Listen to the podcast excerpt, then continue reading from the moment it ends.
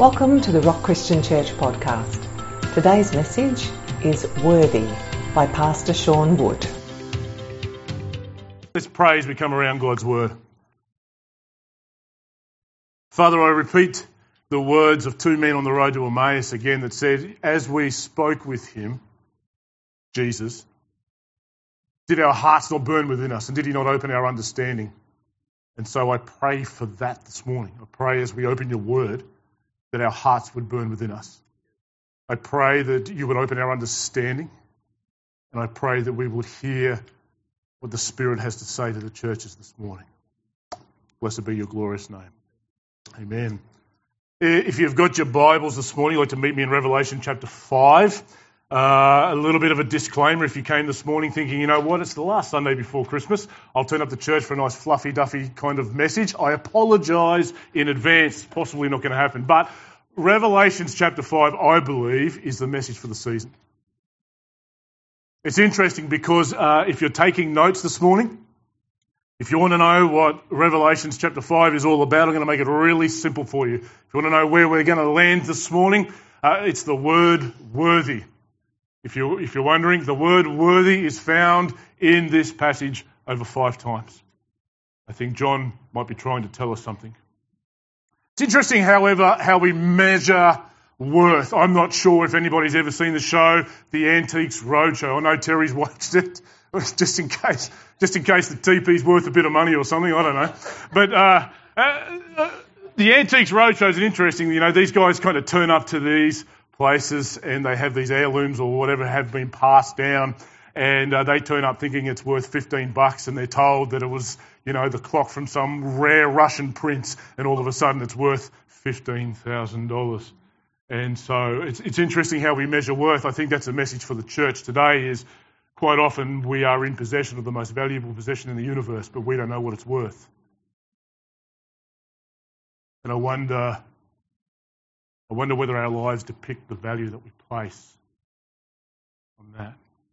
It's interesting uh, for those that live in Brisbane, you will know that over the last couple of years, real estate prices have boomed. I'm not sure whether anybody has realised that, but a couple of years ago, you could buy a house, uh, four bedroom house, two bathrooms, roughly about 500,000. Wellington Point, 1.5 million, of course, but uh, 500,000 was the average price. Uh, how many people know that's gone up to like 650, 700,000 and upwards?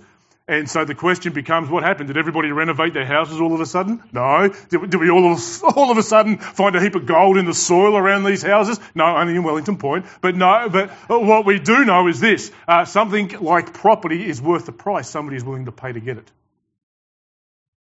Kind of might depict what you might be worth this morning as we unpack this passage. Somebody paid an enormous price to get you. Uh, I, I, think I said this a couple of weeks ago. Sometimes we measure worth uh, depending on who's been in possession. I remember watching a show called Pawn Stars. Not what you think. Don't pray for your pastor. Okay. All right. Merry Christmas. However, uh, however, it is the show of a pawn shop, pawn broker's shop. Let me be clear for the video.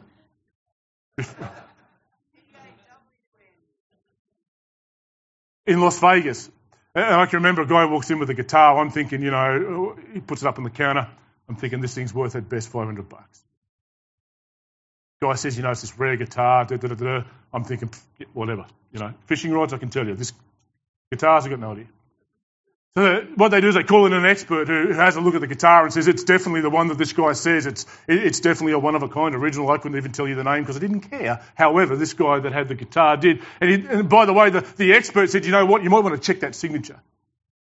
So they get a signature guy to come in and check it, and it turns out it's the guitar that belonged to some rock star that's passed away. All of a sudden, a $500 guitar, over $100,000 here's, here's a reality. If, if you put an AFL football in my hands, it's worth about 30 bucks. If you put an AFL football in the hands of Gary Ablett Jr., it's worth about half a million dollars a year. All of a sudden, the worth and the value has gone up. If you put a golf club in my hand, you've just ruined a really good walk. and it's probably worth about 70 bucks at best. But if you put it in the hands of Tiger Woods, that golf club's worth millions. It's interesting how we define and how we measure worth. And so the question I have today is what worth and value do we place on Christ? And no matter how, how we respond to that, doesn't change the value that he has. He's not worthy. You don't make him worthy. He is worthy. And we're going to find out why today. Jesus Christ is worthy. Jesus said two of the shortest parables in Scripture Matthew 13, 44 and 45. Jesus says, The kingdom of God is like a man who found treasure in a field and goes and sells all he has and buys that field. The value, the worth. And Jesus says there was a, the kingdom of heaven will be like a, a merchant of pearls who, upon finding one pearl, goes and sells all he has and abandons his search for any other pearls, interestingly enough, so that he can buy that one pearl. Is that the worth that we place on Christ? we have a world out there that we're demanding treat Christ as though he's worthy. But maybe the world out there is saying, you first. John, we're going to ask the same questions today as we did when we looked at chapter 4.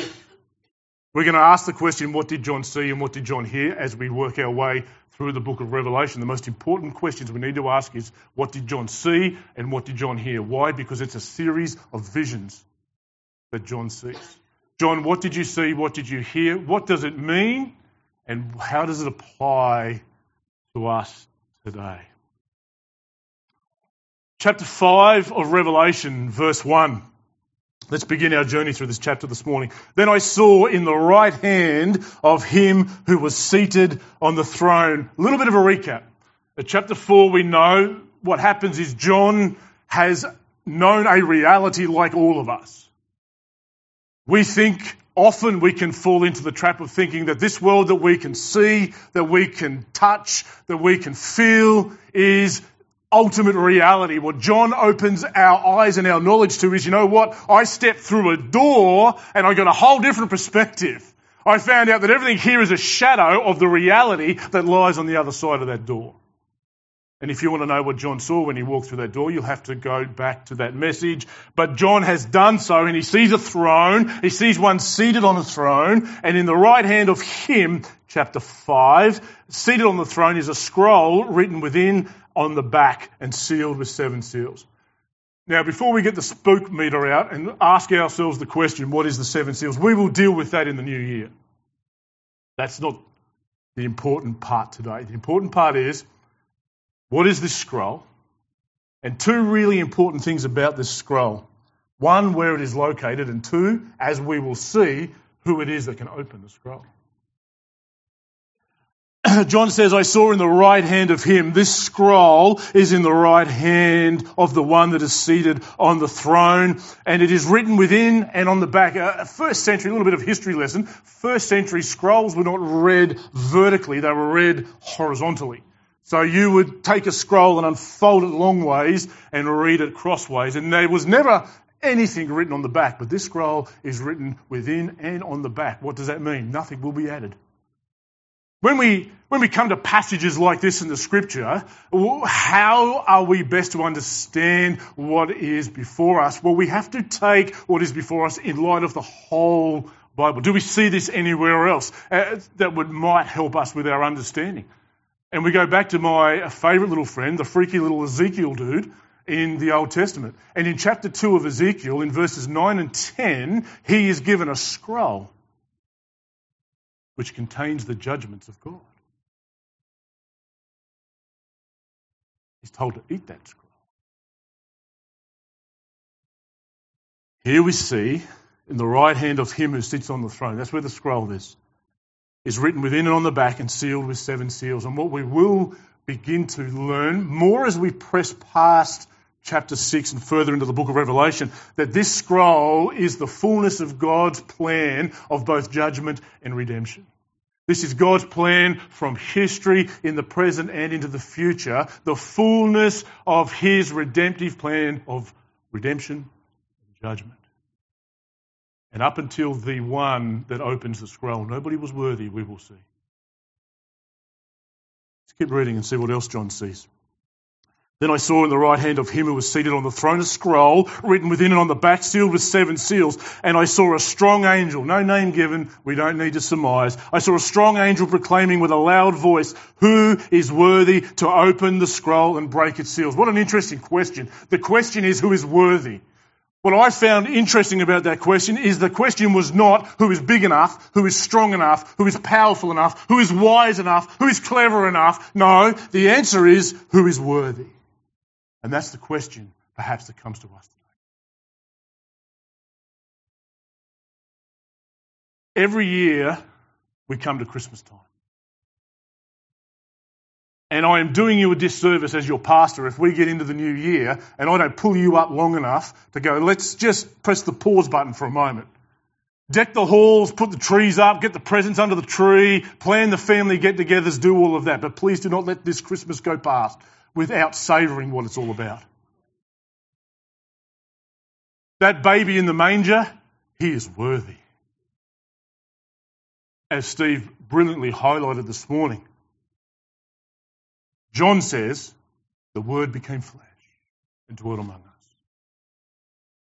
You see, John writes his gospel for those that want to read John's gospel. John writes his gospel well after everybody else. And the prologue, the first 14 verses of that chapter, are some of the most profound scripture you'll find anywhere.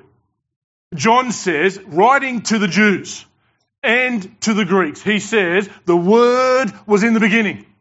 And we think it's this. We think, you know, well, the Bible was always, that's not what John is talking about. What he, what he's saying to the Jews is, you search the scriptures looking for a Messiah. You're looking for the fulfillment of all these promises. I want to introduce you to the ultimate explanation.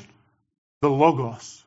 And to the Greeks who sit around in white sheets pretending they know everything and talking about the order in the universe and trying to find the meaning of everything, John would say, I want to press the pause button and introduce you to the ultimate explanation for everything that you're trying to find out. His name is Jesus. He existed before the universe. He's always been in the presence of God. And John will go on to say, He became flesh. What among us. How profound that God would. Isn't it interesting when God comes into our world?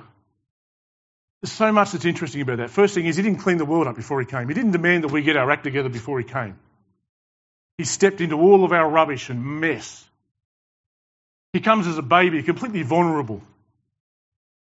Everybody was expecting a, a, a rider on a white horse. We'll get to him later on.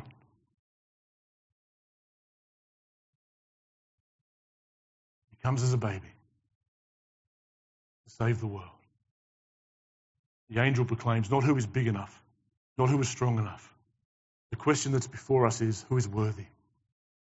Is God big? Yes. Is God strong? Yes. Is He all powerful? Yes. The question before us this morning is is He worthy? That baby that was born in a manger, is He worthy? Let's keep reading. And I saw a strong angel proclaiming with a loud voice, Who is worthy to open the scroll and break its seals? Verse 3 And no one in heaven or on earth or under the earth was able to open the scroll or look into it. I find that amazing. Guess what? Moses couldn't open the scroll. Moses spoke to God face to face. We read of Abraham that he spoke to God like we speak to each other. Daniel was one of the most devout, godly men you'll read of in Scripture, but, but he couldn't open the scroll, and Isaiah couldn't open the scroll, and Jeremiah couldn't open the scroll, and you and I could never even imagine to open the scroll. There was nobody found in heaven, on earth, or under the earth. Nobody was found.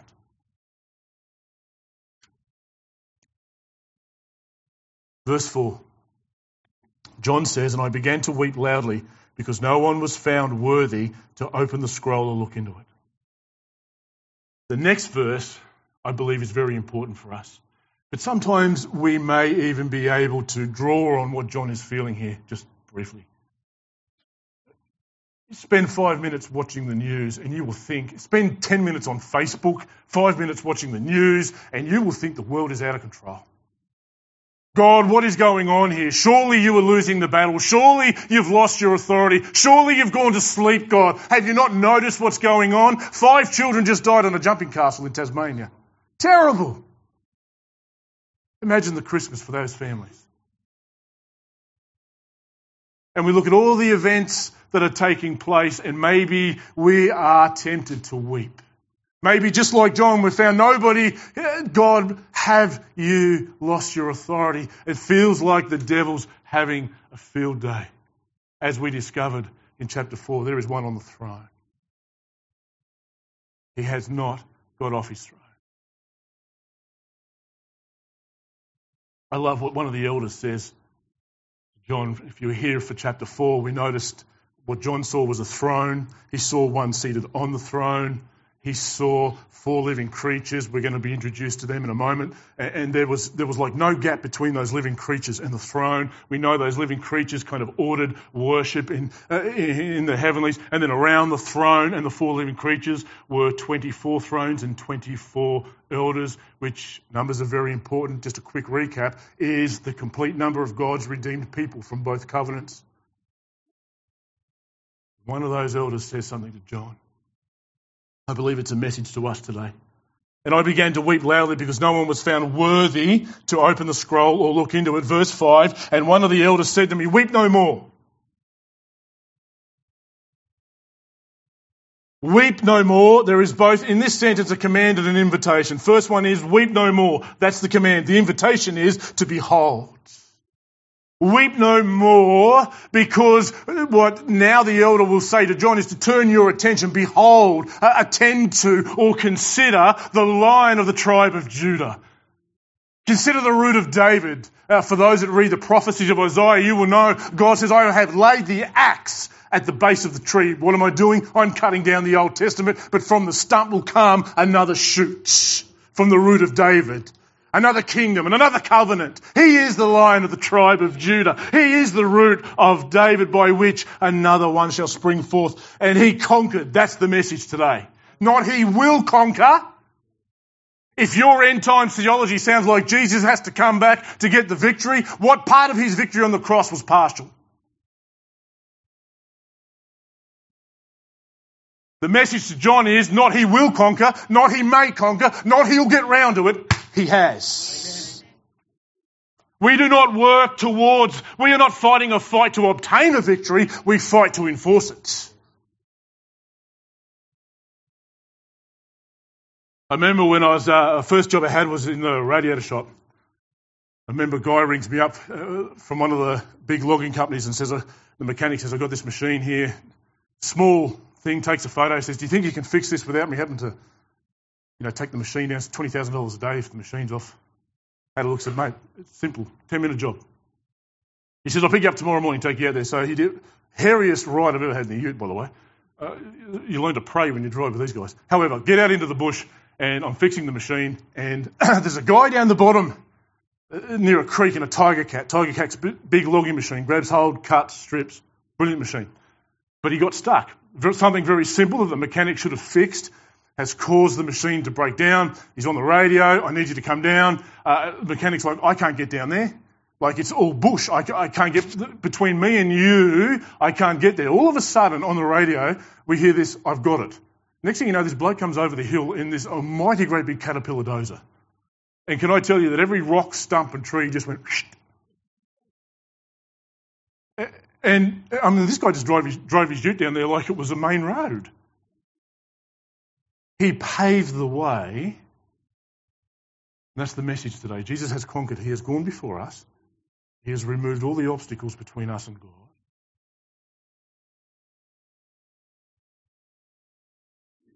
If Jesus, I believe, could say something to us today, I believe it would be this. Because he has conquered, every person in this room today is as close to God as you want to be. Weep no more, behold. Change your focus. Turn the telly off. Close down your Facebook account.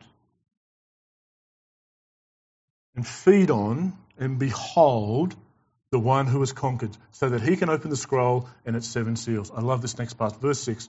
Tracking with me? And between the throne. Notice the last time, chapter 4, there was nothing between the throne and the four living creatures. Now, between the throne and the four living creatures, and I love this next word, and among the elders, among God's redeemed people, I saw a lamb standing as though it had been slain. Today, if you're asking yourself the question, why should I cast all of my life? Why should I surrender my life to Jesus? I want to tell you today he's worthy, and we're going to unpack what that worthiness is. We're going to begin to, I pray, have a glimpse, a glimpse of the worth and the value that rests in Christ. The elders, I saw a lamb standing as though it had been slain with seven horns. Horns are representative of strength. We will later on read of a kingdom with ten horns, and we'll deal with that when we get there. But seven horns speaks of perfect strength. Seven eyes speaks of perfect vision, which are the spirits of God sent out into all the earth. And he went and took the scroll from the right hand of him who was seated on the throne. That's good news this morning as we're going to unpack that. What John sees, uh, remember chapter 1 for those that are tracking with us? Chapter 1, John turned to see the voice that was talking and he sees white hair, he sees burning eyes, he hears a voice like raging waters. Now he sees a lamb. John the Baptist. John the Baptist was never told how Jesus would die, by the way. John the Baptist was told that he was the forerunner for Christ. But he, he believed for a long time the same as everybody else did. Every other Jew was expecting a earthly ruler to come and conquer Rome and set up an earthly kingdom. But that all changed after the baptism. Because after the baptism, in John chapter 1, verse 29, John the Baptist says, Behold, the Lamb of God that takes away the sin of the world.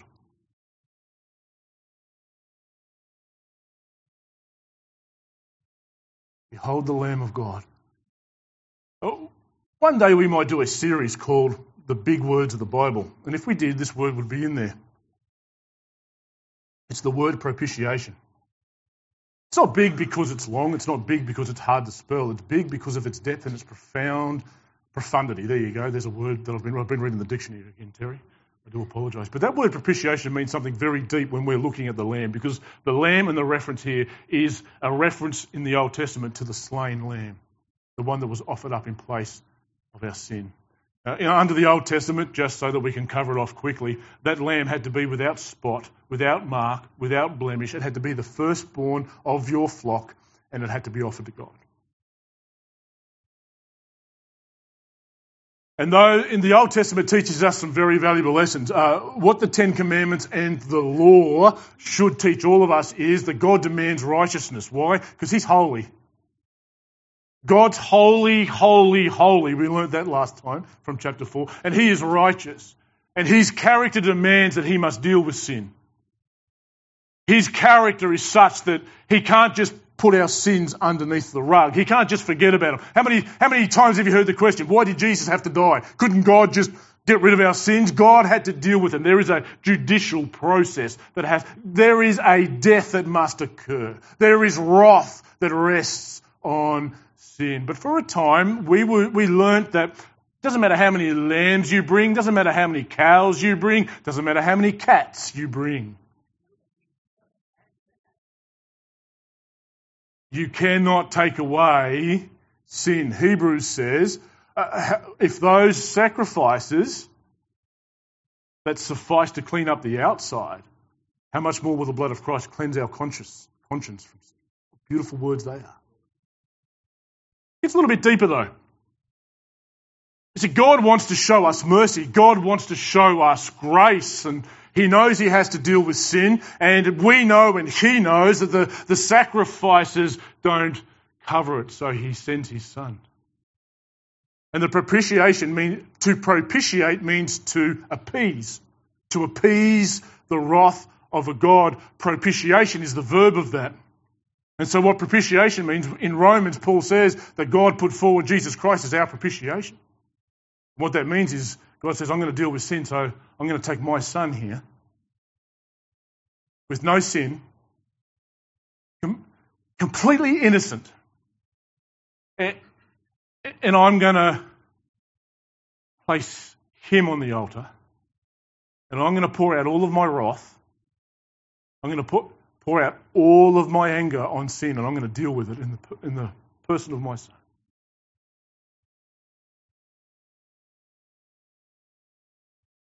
That's propitiation. You want to know why he's worthy? Because he was innocent. We, he took our punishment. And maybe, maybe that sounds like to you, well, God dragged Jesus up the hill kicking and screaming by his hair.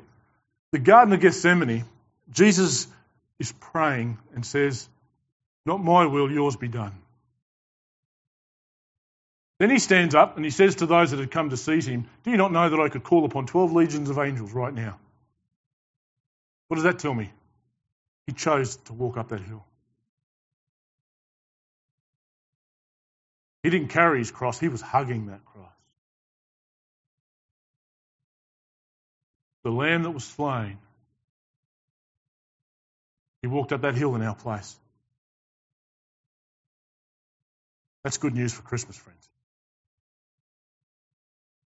Why is he worthy? Worthy, worthy? Because he took your place. Jesus says, Nobody takes my life from me. I lay it down.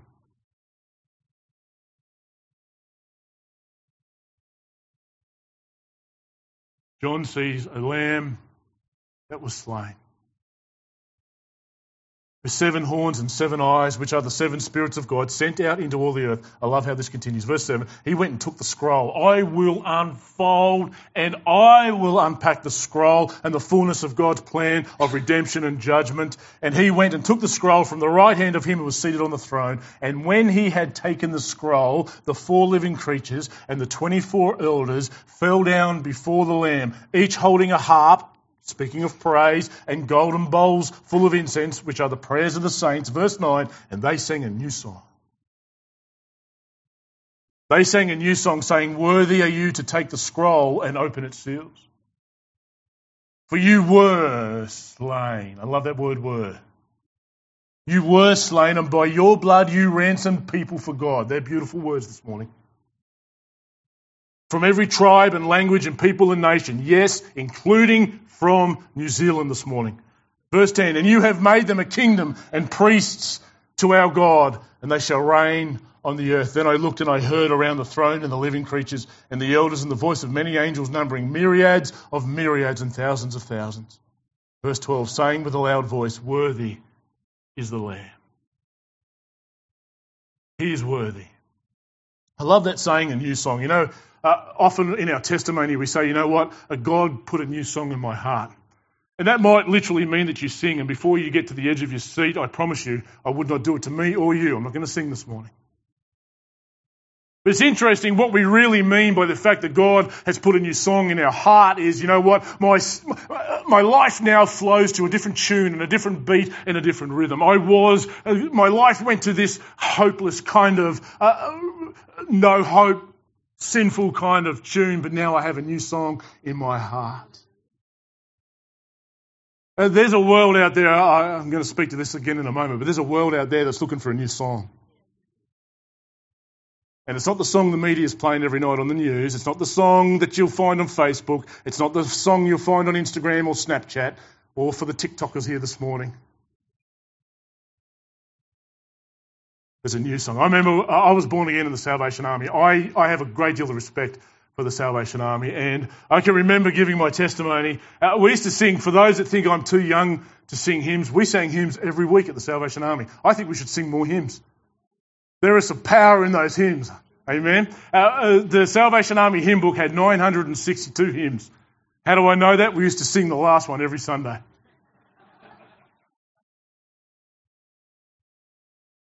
But that last one, for me, is my testimony. It's the new song that God's put in my heart. I promised I wouldn't sing it this morning. I'm not going to. But it goes a little bit like this. This, this is the God that we adore. Our faithful, unchangeable friend, whose love is as great as his power, and it knows neither measure nor end, Bertha. Tis Jesus the first and the last, whose spirit shall guide us safe home. We will praise him for all that is past, and trust him for all that's to come. We sang that at the end of every service when I was in the Salvation Army, and that's the song that God has put in my heart. But there is a different tune that's being played. And the new song, I Pray, comes to us this Christmas is the song Worthy is the Lamb. The reality is that what you value and what you place worth on will show up in your life. What you give worth, what you give weight, what you give value to will show up on Sunday morning. Merry Christmas. It'll show up on Monday morning. It shows up at work when nobody else is looking, and you could do a myriad of different things, but the value of Him is far greater. It goes a little bit like this. Here's an example if you I hear you rambling, Pastor. Give us some scripture to back this up. Okay. Little, little, boy by the name of Joseph teaches us a very valuable lesson. See, Joseph has a dream. Lesson number one don't tell anybody your dreams. But he's hated by his brothers, and this Joseph will find himself sold into slavery finds himself in Egypt, finds himself in the house of the chief of the guards, Potiphar, at that point in time. Uh, Potiphar is away, nobody is in the house. It is just Joseph and Potiphar's wife. Here's what I like Potiphar tries to seduce Joseph. Now, the reality is, we lift the lid on this for a moment. Joseph could have got away with this. Nobody would have known. But God would have known here's the value, here's what it looks like when God has an increasing value in your life. The answer that Joseph gives to Potiphar's wife is, is not how could I do this in case my dad found out. no what, hap- what would happen if Potiphar found out. That's not what he said. Joseph says, how could I do this and sin against my God? Because he has far greater worth in my life than these others. You see, Christmas can be about a lot of different things. I spent many years driving taxis of a night time at Christmas time. Busiest time of the year was to, to drive a taxi was around Christmas time, but it was almost the saddest. What should be the festive season for many people is not the festive season. Many people will eat Christmas dinner alone for various reasons. For many people, the demographic of life has changed. The question I ask everybody here this morning as I begin to bring this to a close is what value and worth do we place upon the Lamb? Before we close, we're gonna, I'm going to ask Steve to play a song before we do, but before we get there, some people here may know, for those that read the pastor's comments, you may be aware, recently uh, my stepfather passed away very suddenly and taught me some amazing lessons. At 64 years of age, wakes up one Monday morning, is working in the shed, and in the space of time it takes to have a cigarette, because his mate walked out, had a cigarette, come back, he was dead on the floor. Could not be resuscitated. 64 years of age is very young. And although many people may use many words to describe my stepfather, I would use the word driven. It wasn't good enough to go fishing. You had to be the best fisherman there that day. It wasn't good enough to run a forestry company. You had to plant the most trees every year. It wasn't good enough to be comfortable. You had to make more money and have more possessions. And it wasn't good enough to have a boat that would do. You had to have some fandangled big boat with twin inboard engines. But what he taught me was he was driven and searching for something to give his life away to. He never found it. There were times when standing in the boat next to him, I was convinced and I knew that I was standing in the boat with one of Tasmania's best fly fishermen. Probably only bettered by his dad, who wrote the, a book about fly fishing. There were times working for him when I understood that there was a certain way of doing stuff. But what events like this teach us. Ecclesiastes is so wise. You know, Ecclesiastes says it's better to go to the house of mourning than the house of feasting, because at least when you go to the house of mourning, you'll reflect. And sometimes when these things happen, it causes us to reflect.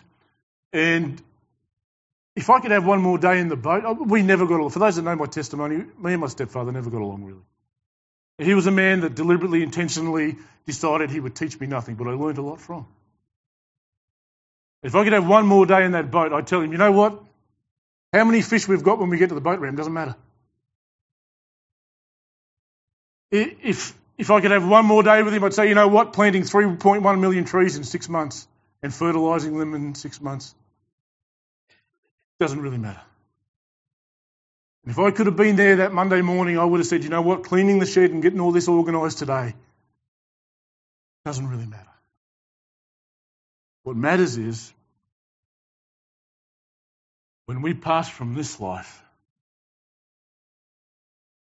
what was worthy for us?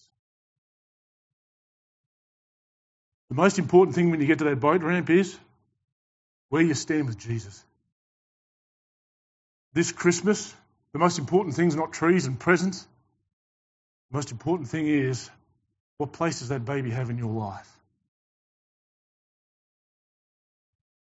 I'm going to ask Steve to play a song now as we just pause and reflect and ask ourselves the question. This is a beautiful song that I believe asks us all the question here this morning. Let's just, if you want to stand, you can stand. If you want to sit, you can sit. But let's just take a moment to behold and ask ourselves what value we place.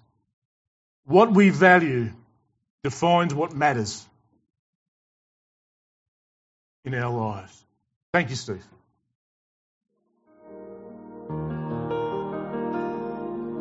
Do you feel the world's broken? Do you feel the shadows deepen? But do you know that all the dark won't stop the light from getting through? Do you wish that you could see it all made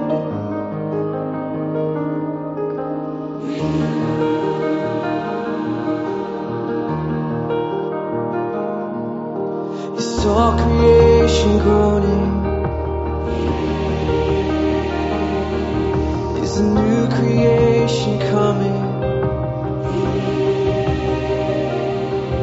Is the glory of the Lord to be a light within our midst? Is it good that we remind ourselves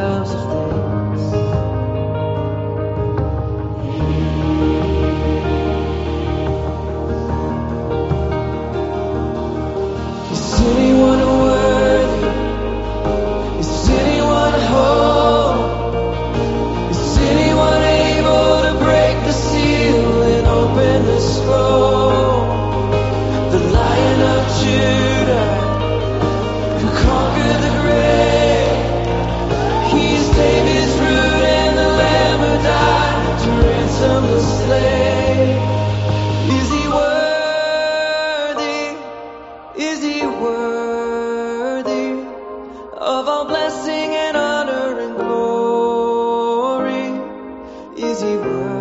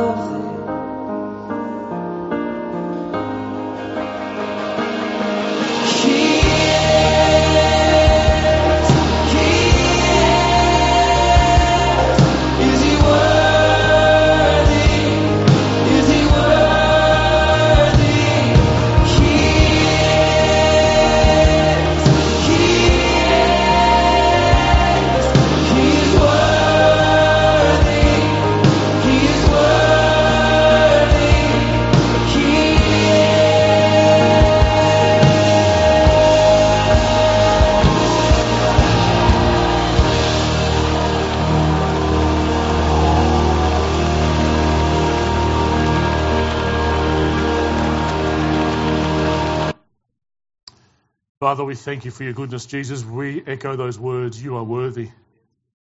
As we approach the festive season, you're worthy. You're worthy of all our praise. You're worthy of all the honour. You're worthy of all the glory. Thank you, Jesus, that you are our Lamb. You've taken away our sin. You are seated at the right hand of the Majesty on high.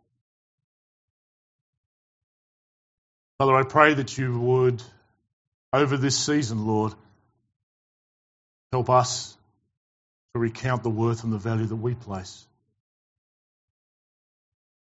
Help us, Lord, to live lives worthy of the calling we have received. In your wonderful name this morning. Amen. Thanks for listening to the Rock Christian Church podcast. To be notified when the next episode is available, subscribe on our website at therock.org.au. You can also connect with us on Facebook at The Rock Christian Church. We hope you have been blessed today and we look forward to you joining us for our next episode.